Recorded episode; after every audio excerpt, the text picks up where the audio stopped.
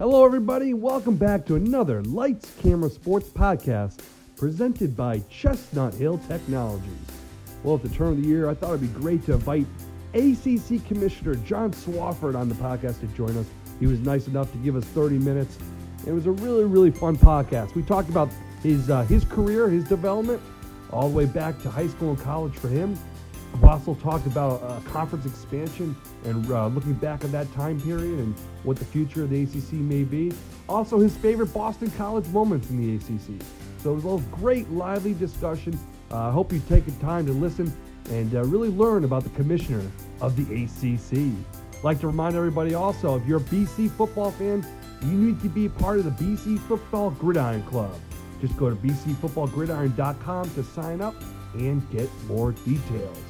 All right, let's go right into the podcast presented by Chestnut Hill Technologies. As always, thank you so much for listening. Chestnut Hill Technologies is a leading technology integration and cybersecurity consulting firm based in the Boston area and owned by BC alum. CHT provides world class strategy and consulting to Fortune 500 and mid cap firms throughout New England and nationally, including State Street Bank, AMAG Pharma, and Intel Corporation. Check them out at chestnuthilltechnologies.com. That's chestnuthilltechnologies.com. Hello, everybody, and welcome back to the Lights Camera Sports Podcast presented by Chestnut Hill Technologies. I'm your host, Mike Galtieri, back once again. Very exciting 2019. We have a, a great guest to start off with. We're lucky enough to be joined by the commissioner of the Atlantic Coast Conference. John Swofford joins us uh, for a nice discussion. I'd like to hear, learn about his history, his career, and of course, BC and the relationship with the ACC. So, with that, Commissioner, thanks so much for joining us, and thank you for a couple minutes. Mike, glad to be with you. You know, John, you're doing research about you. Very interesting life. You grew up in North Wilkesboro, North Carolina, uh, Wilkes Central High School, QB, two-time All-State. Just talk about. I'm interested in your childhood. Was football always your number one sport? Were you always into sports growing up, as in general? I, I, I was, Mike. I, I was the youngest uh, of four uh, boys uh, in our family, and and uh, our, our father passed away when I was 13. Uh, so I was fortunate to have three older brothers, all of whom were uh, were very good uh, athletes, uh, and, uh, as well as good students. So I had uh, a, family full of role models actually growing up and grew up in a in a small town in western North Carolina that uh, uh, was very sports oriented, particularly football. And uh, one of my older brothers played football at, at Duke uh, in the late '50s, and uh, when I was like seven, eight, nine, ten years old. So I grew up watching him play uh, at Duke, and they went to two Orange Bowls actually while uh, while he was playing there, and that introduced me to uh, college athletics and college football uh, in the Atlantic Coast Conference as, as well. So, uh, long history with the ACC, uh, kind of natural for me to to be in the sports world because of my my family and older brothers who uh, were such good athletes. And you actually were selected for a Morehead scholarship, and they went to UNC, of course, North Carolina. Explain to our listeners what the Morehead Scholarship is and how you decided to attend the uh, University of North Carolina. Well, at, Carolina, it's uh, uh, uh, not. I don't mean this in a bragging way, but it, it, it's a it's a terrific scholarship. It's one it's one of the best in, in higher education, actually, and uh, is patterned at the undergraduate level after the Rhodes Scholarship program in uh, in England, and uh, um, it is based primarily on academics and extracurricular activities. I uh, I signed a football grant and aid uh, to go to North Carolina uh, after considering a, a number of schools in in the southeast, and uh, after I signed the football grant and aid. Uh, I was awarded a, a Morehead scholarship and decided to go on a, on the Morehead because of the, the nature of that particular scholarship. Uh, and it was a great experience, both uh, being a Morehead uh, scholar in Chapel Hill as well as playing football there. Very cool, very cool. You you went on to play at UNC. You also have growing up. I did some research. Your brother is a little famous singer as well. Your brother Bill. Well, yes, and, and Bill was the closest to me in age. He uh, and I mentioned my brothers earlier. He he was a very good uh, football player, all conference football player, and and uh, and track uh, in which he ran the sprints, and uh, actually ran track at North Carolina, and, and he went to Carolina on a Morehead scholarship as well. Wow. Uh, immediately prior to me, he graduated uh, in the spring, and I I came in in in the fall. Uh, so that scholarship program uh, has been very good to my family. But uh, and, but his first love was music, and uh, he went into uh, went into music uh, uh, out of Carolina, um, and uh, had a couple of gold records actually in in uh, '69 and and uh, '70. Uh, Good Morning Starshine and Jean and and uh, had a nice career there for uh, no, a number of years, and uh, I actually worked for him when he was at the height of his career during the summer of one of my years at, at Carolina, and uh, was responsible for uh, getting the, the the band equipment from one place to the next, and we played everything. He played everything from Carnegie Hall in in New York to the Montana State Fair it, it was quite a uh, an education for a young college guy. That's really cool. That's really cool. So from uh, UNC, you actually got your master's degree at Ohio, and then you started working at, I believe, UVA in Virginia. Just talk about those early days, Commissioner. Did you always know you wanted to get in the role and the career path that you're on now? You know, I, I, I did. I did not, Mike. I, I wasn't sure uh, what I wanted to do when I graduated from college, and uh, my father had had started a uh, a Goodyear RCA Victor GE appliance uh, store business, and and there were three of those stores, and two of my older brothers were running the business after his passing. And they offered me the opportunity to, to go into business with them, which I did for a year. And during that time, just felt that that wasn't what I really wanted to do long term. And uh, sat down and talked with a gentleman named Homer Rice, who was the AD at North Carolina that I'd gotten to know while I was a student athlete there. And he recommended Ohio University to me as a master's degree program. And uh, I went there, and, and uh, my first job out of Ohio U was at the, at the University of Virginia. So I was quickly back in the Atlantic Coast Conference, uh, you know, to start an administrative career. And ironically, the guy that that hired me was Gene Corrigan, who was the AD at UVA at the time, and uh, he ultimately left uh, Virginia to become the athletic director at Notre Dame, then left Notre Dame to become the commissioner of the Atlantic Coast Conference. So I ended up following him as commissioner of the ACC, and and uh, you know the irony of that being that he he actually gave me my first job in athletics and uh, was a tremendous mentor uh, to me, as was uh, Homer Rice, who who actually stimulated me to go to Ohio University and get a master's in sports administration to begin with. And those those two gentlemen are still mentors to me to this day. They're in their early 90s, and I talk with them frequently. And uh, you know, they spent their entire careers in in uh, college athletics, uh, although Homer was with the Cincinnati Bengals for a while, uh, largely in college athletics, and, and they've both just been tremendous mentors to me. John, you mentioned how you, you went back to UNC and became the athletic director in 1980. Uh, you were there from 1980 to 1997. So you're a fairly young man uh, to be named athletic director at UNC. Just talk about those early days, what it was like to be the athletic director of such a prominent institution.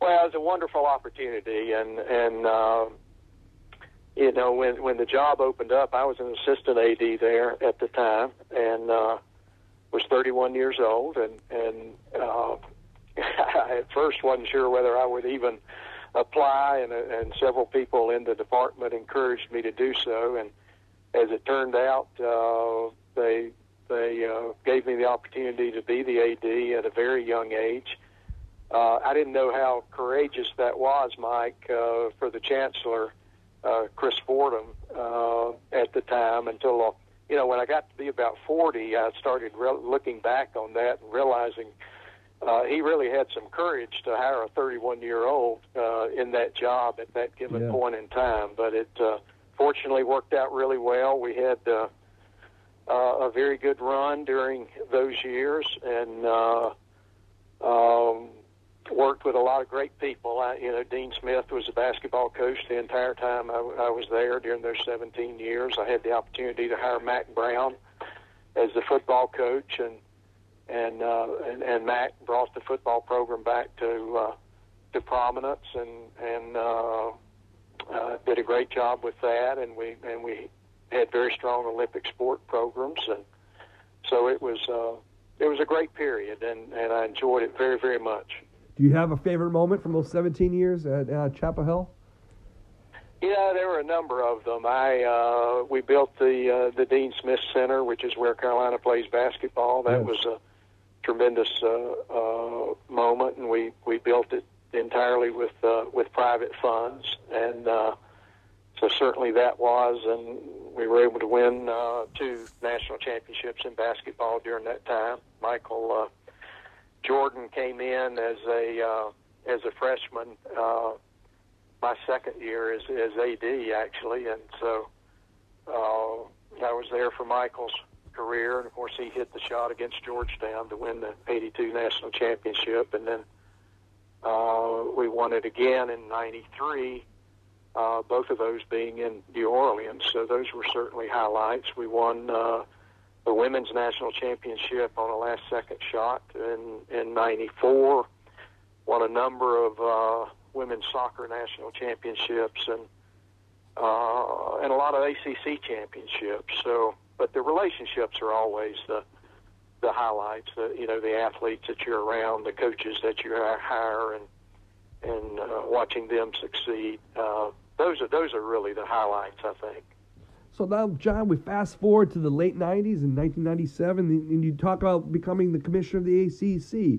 Just give us, the fans, a background how that all came about, that process, and take us back to those early days in the conference.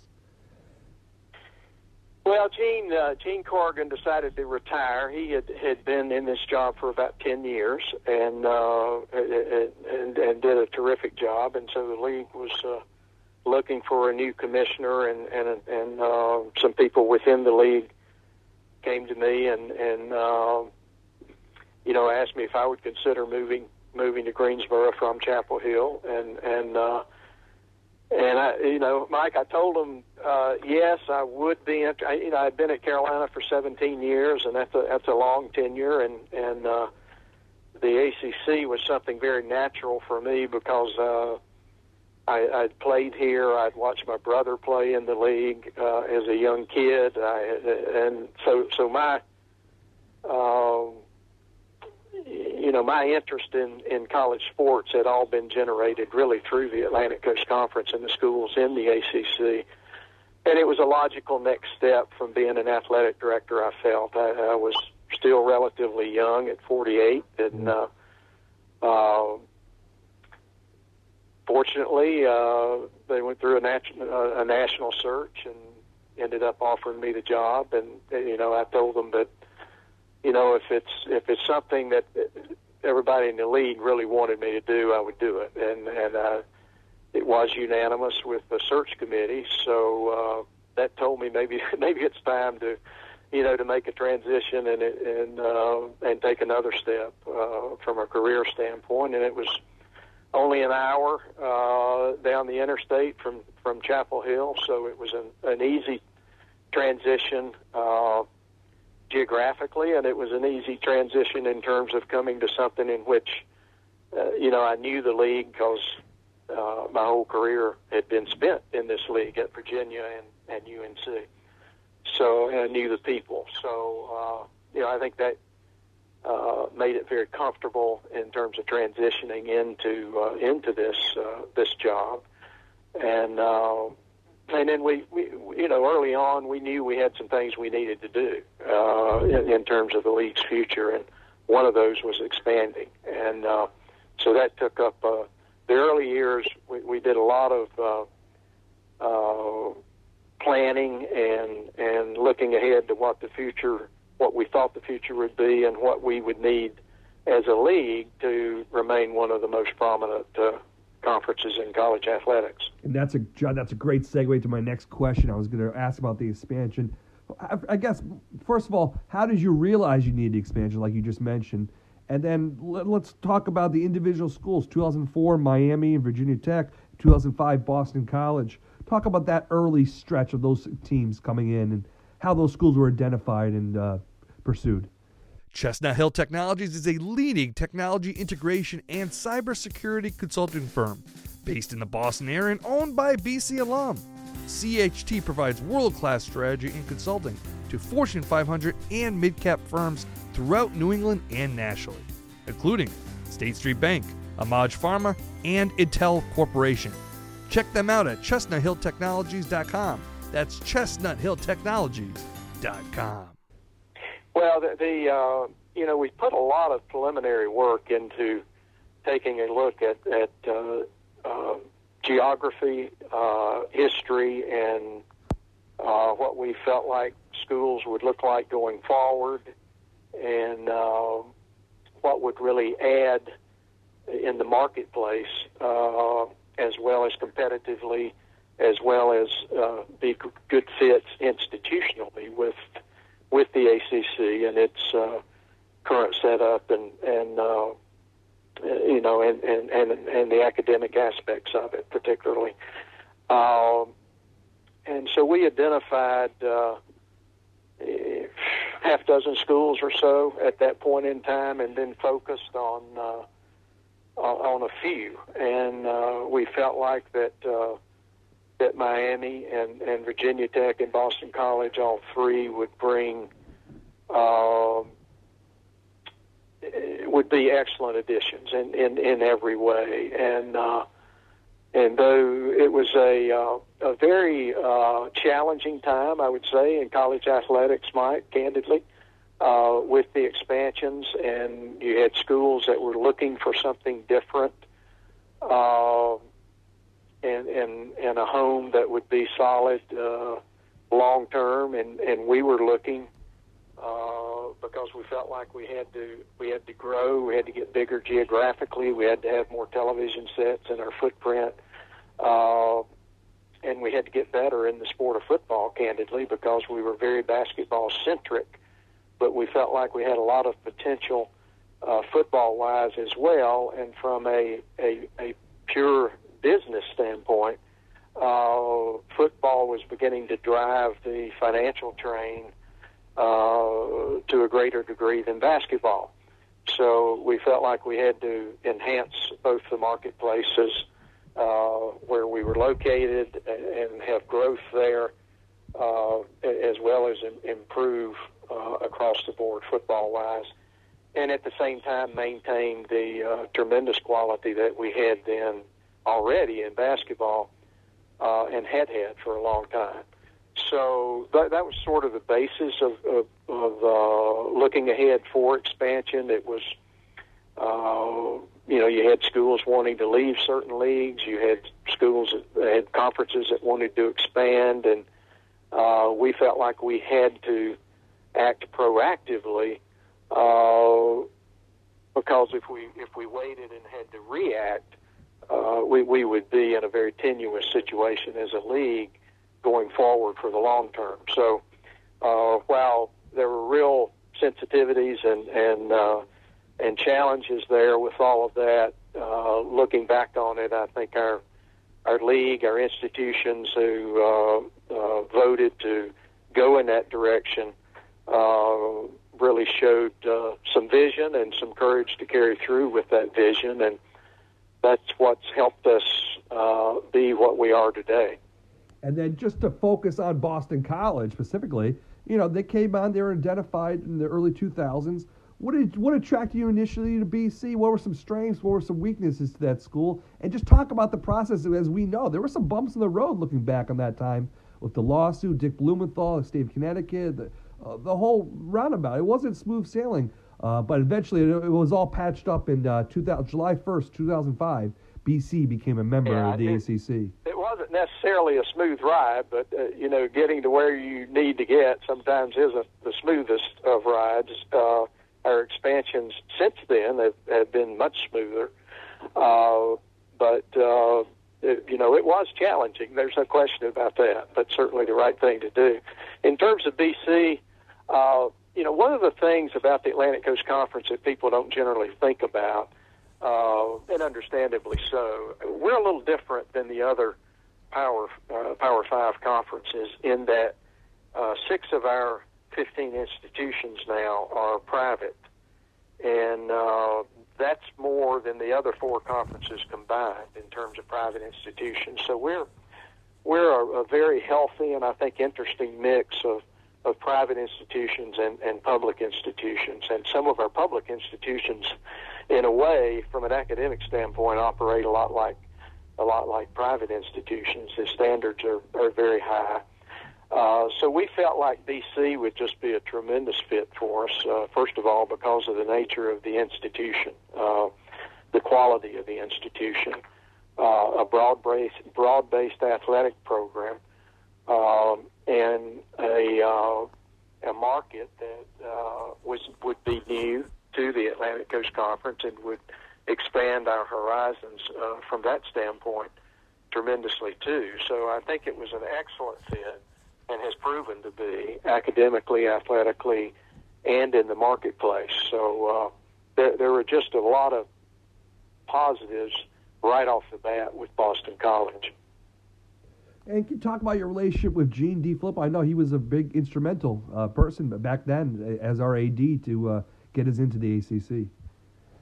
He was. Gene uh, and Father Leahy were just terrific to to work with uh, during that transition. I, uh, I I can't say enough about uh, about the job that both of them did in in bringing uh, BC into the Atlantic Coast Conference, and uh, uh, glad glad that you that you mentioned Gene and and uh, uh, and certainly Father Leahy's leadership uh, uh, was there and prominent as well, and uh, both uh, you know in the year or two leading into BC's joining the league and then transitioning. Uh, into the league when, when it actually happened. Uh, so it's worked out tremendously well for the Atlantic Coast Conference, and, and, and I think the folks at BC would say the same thing.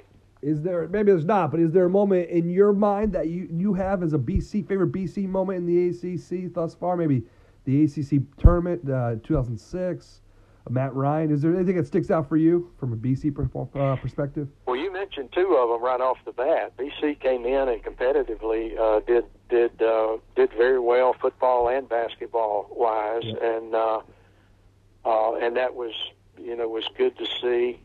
Uh, remember the first tournament here in Greensboro uh, when BC was first in Greensboro, and yes, uh, had a tremendous tournament, and and I think that uh, showed everybody in the Atlantic Coast Conference that uh, you know th- this is a program that uh, that belongs and is going to make noise competitively and and, and then you mentioned Matt Ryan and those teams, uh, and, and Matt, of course, you know, being one of the great players to ever play in this league, and such a quality person as well. But and there have been, you know, certainly others in a in a list of those with BC, and you know, BC's broad-based program is very conducive to the ACC as well. I think so. Uh, you know, from my perspective, it's it's just been all pluses. That's great to hear, and you know, and I like to like to just kind of I'm interested. Take us behind the scenes as we we kind of go from BC to the conference the whole last couple minutes here. What's it like to have? I know you have the meetings with all the coaches and the ads. What's it like? Uh, give us a behind the scenes look to have that many people, that many opinions in one room. Well, I, th- I think the trick, uh, Mike, really from a conference standpoint, is you're, you're uh, first of all, the conference is only as good as its membership. And we have a tremendous membership. I mean, when you, you look at our 15 schools today and what they represent academically and athletically and the geographic footprint that we now have, which is the largest of any uh, of the Power Five conferences in the country, and the most television sets of any Power Five conference in the country, uh, and some tremendous uh, markets, both in terms of college towns and metropolitan areas. Uh, and I mentioned the public-private. So uh, the, the the trick as a conference is to bring these tremendous institutions and their athletic programs into one room. Uh, and these are these are people that compete with each other in recruiting. They compete with each other on the field and on the court, and at the highest level.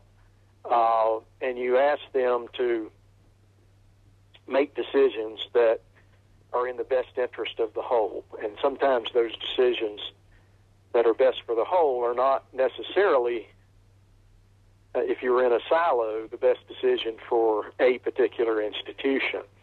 And so it's all about consensus building. And uh, we've been blessed over the years to, to have people around our AD table, our president's table, our coaches table uh, that understand that. And, and uh, that while they're competing with each other uh, at the highest level, day in and day out in every respect, uh, they also understand that uh, uh, you know, generally speaking, what's best for a conference is usually in the long run what's best for the institutions that are that are in the conference. And uh, our, people have done a great job of that. I think we have uh, a culture that is very conducive uh, to trusting each other and, and trusting that the right decisions will be made uh, around around the table, so to speak, and and uh, everybody has their their say and their perspective, and uh, it, it's just uh, that consensus part of it is, is so important, and fortunately, it works very very well. That's very interesting. Uh, Commissioner, with football, uh, are you happy with the division setup now, how it is? And obviously, Clemson continue to dominate. Congratulations, did great job again. Uh, and also, are you happy with the bowl lineup? Those are my two questions regarding football the division setup in the bowls. Are we are we do we think we'll expect change with the bowl lineup in the next couple of years? There may be some change. Uh, we've got the best bowl lineup we've ever had in our history at this point. Uh, that doesn't mean it can't be enhanced going forward, and that's what we're always working toward. And and uh, we're uh, coming up on uh, on the last year of a six, of six year agreements with our bowl partners, and and so we're already in negotiations uh, for the next wave, so to speak, and and there'll probably be some change. I don't think it'll be dramatic, but I, but I think there'll probably be be some change in that in that lineup. Um, in terms of the divisions, uh, we've had a lot of discussions about about that over the years. In in more recent years, we have not had a lot of discussion about it. Um, you know, I think people sometimes look at one division as compared to the other, and and and Clemson obviously has won four straight uh, division titles uh, and, and and ACC championship games, whereas uh, the other division uh, it, it's been. Uh, gosh, I think everybody's won that division except one school, and uh, uh, and, and yet the uh, cross divisional play, it, it's pretty balanced in terms of the wins and, and losses. Um, and one thing that, that you can't do is, you know, most of this is, is uh, cyclical uh, if you follow athletics. And, you know, so we don't want to uh, start just changing divisions because that's probably, you know, uh, there, there's going to be some cycles in that. And we, we, you know, if you look at the SEC, at one point the uh, the SEC East was totally dominating uh, the West, and uh, now that's reversed itself in recent years. So uh, you don't change divisions very, you know, very quickly unless there are really strong fundamental reasons to do so. So, uh, you know, that's why our divisions have stayed solid uh, from from the beginning. Now we've had a little bit of change when Louisville came in, and Pitt and Syracuse, and uh, uh, but but by and large, I, I think we're very well settled in terms of the divisions. And then uh, we were both at the Cotton Bowl. We saw uh, Clemson Notre Dame. And that got me thinking. I was like, geez, this could have been an ACC championship game if Notre Dame was a full member. Are you are you um, are you resigned to that fact that Notre Dame would remain as independent football, or do you think there's a chance they could join as a full member? Where do you fall on that, briefly? Well, when, when we uh, made the decision to, to bring Notre Dame into the league in all sports except football, uh, we had to have, and this was part of the negotiation, we had to have uh, uh, the five games from Notre Dame annually in the sport of football. And uh, they cherish their independence in that sport, and uh, and we under understand that and understood that when they came in. It's been uh, a really good relationship that's been extremely beneficial to Notre Dame and extremely beneficial to the Atlantic Coast Conference. Uh, there is our agreement with Notre Dame runs through 2036, and as a part of that agreement, uh, and this is contractual, uh, if Notre Dame joins a conference in football during that time, at any time between now and 2036, it uh, contractually will be the Atlantic Coast Conference. Uh, I don't have an expectation that that will happen, uh, but it was important to us that if they did decide to join a conference, that it would that it would be the ACC. And uh, so that's where that is at this point in time. We did not take Notre Dame on the basis that they would probably come in the sport of football. We took Notre Dame uh, at total f- face value. Uh, you're coming in all sports. You'll remain an independent in football, and you'll play a, play a, five ACC teams per year in football. Uh, so th- there's not really any expectation that they'll join as a uh, as a football member. Uh, but if they decided they wanted to talk about that, certainly we would have that conversation last topic for me, Commissioner, thank you for the time. The ACC network comes on board in August 2019. Uh, big game, Clemson, Georgia Tech will be on the ACC network. Just talk about the goals for the ACC network, have its own channel. I know it's been online for a while now, uh, but just talk about how it goes to linear TV and uh, what we should expect as ACC fans. Well, you can expect uh, an ACC channel dedicated totally to the Atlantic Coast Conference and its institutions and and our sports programs uh, 24 7. Tremendous opportunity for the league, uh, potentially from a financial standpoint, uh, and that's great for our institutions as well as from an exposure standpoint, and that's great for our institutions as as well as for our fans because uh, that'll be the go-to place for ACC uh, news, ACC programming, ACC events. So I think it'll be tremendously beneficial to the league going forward. And it's, uh, you know, it's what we had in mind when we started looking at expansion and, and, uh, felt like, uh, you know, when we were a nine member league, we simply didn't have the, uh, the, the footprint, the television sets, the population base, uh, and the football history, quite frankly, to to uh, to do this. Uh, so expansion was the, the first step in putting us in a position to have the opportunity to really maximize our potential in the marketplace, uh, uh, and from both from a media and you know uh, television standpoint, and to to be in a position to uh, to adjust uh, to new media.